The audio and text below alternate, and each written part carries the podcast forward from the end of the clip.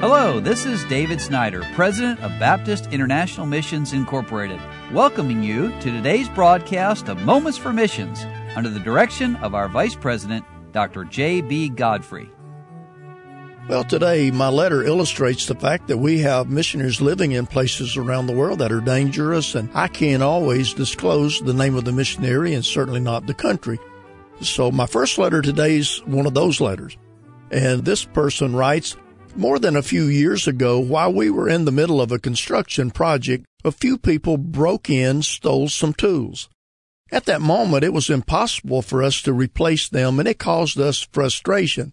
It was one of those moments when we don't really argue with God, but we struggle to find the logic or the sense behind why he would allow such a thing to happen. A few weeks ago, Brother Francisco, who has been working with us in everything that has to do with construction, was working on a personal project and happened upon one of the tools that had been stolen.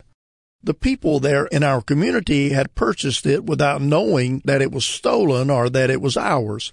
So a few days later, we got a call saying that they were so embarrassed to tell us that they had one of our tools, but they would love to return it.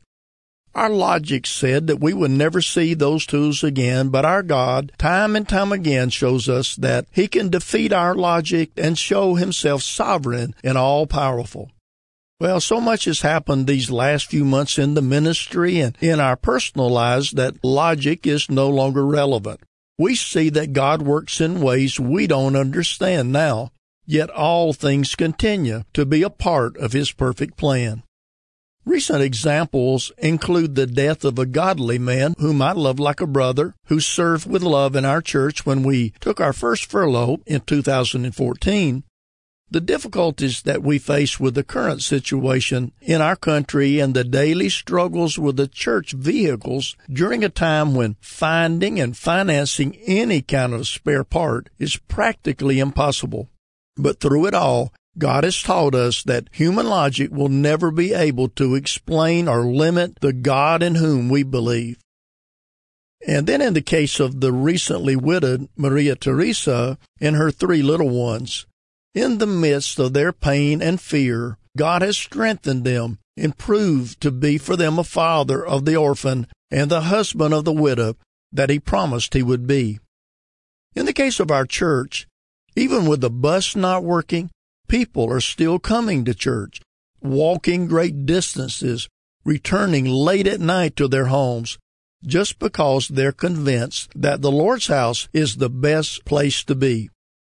Even the teens of our church have dedicated themselves to serve the Lord in a remote area through a children's Bible club, even though some have to ignore the logic of the difficulties to get to that location. And God himself has in his own time brought back the tools that once had been stolen.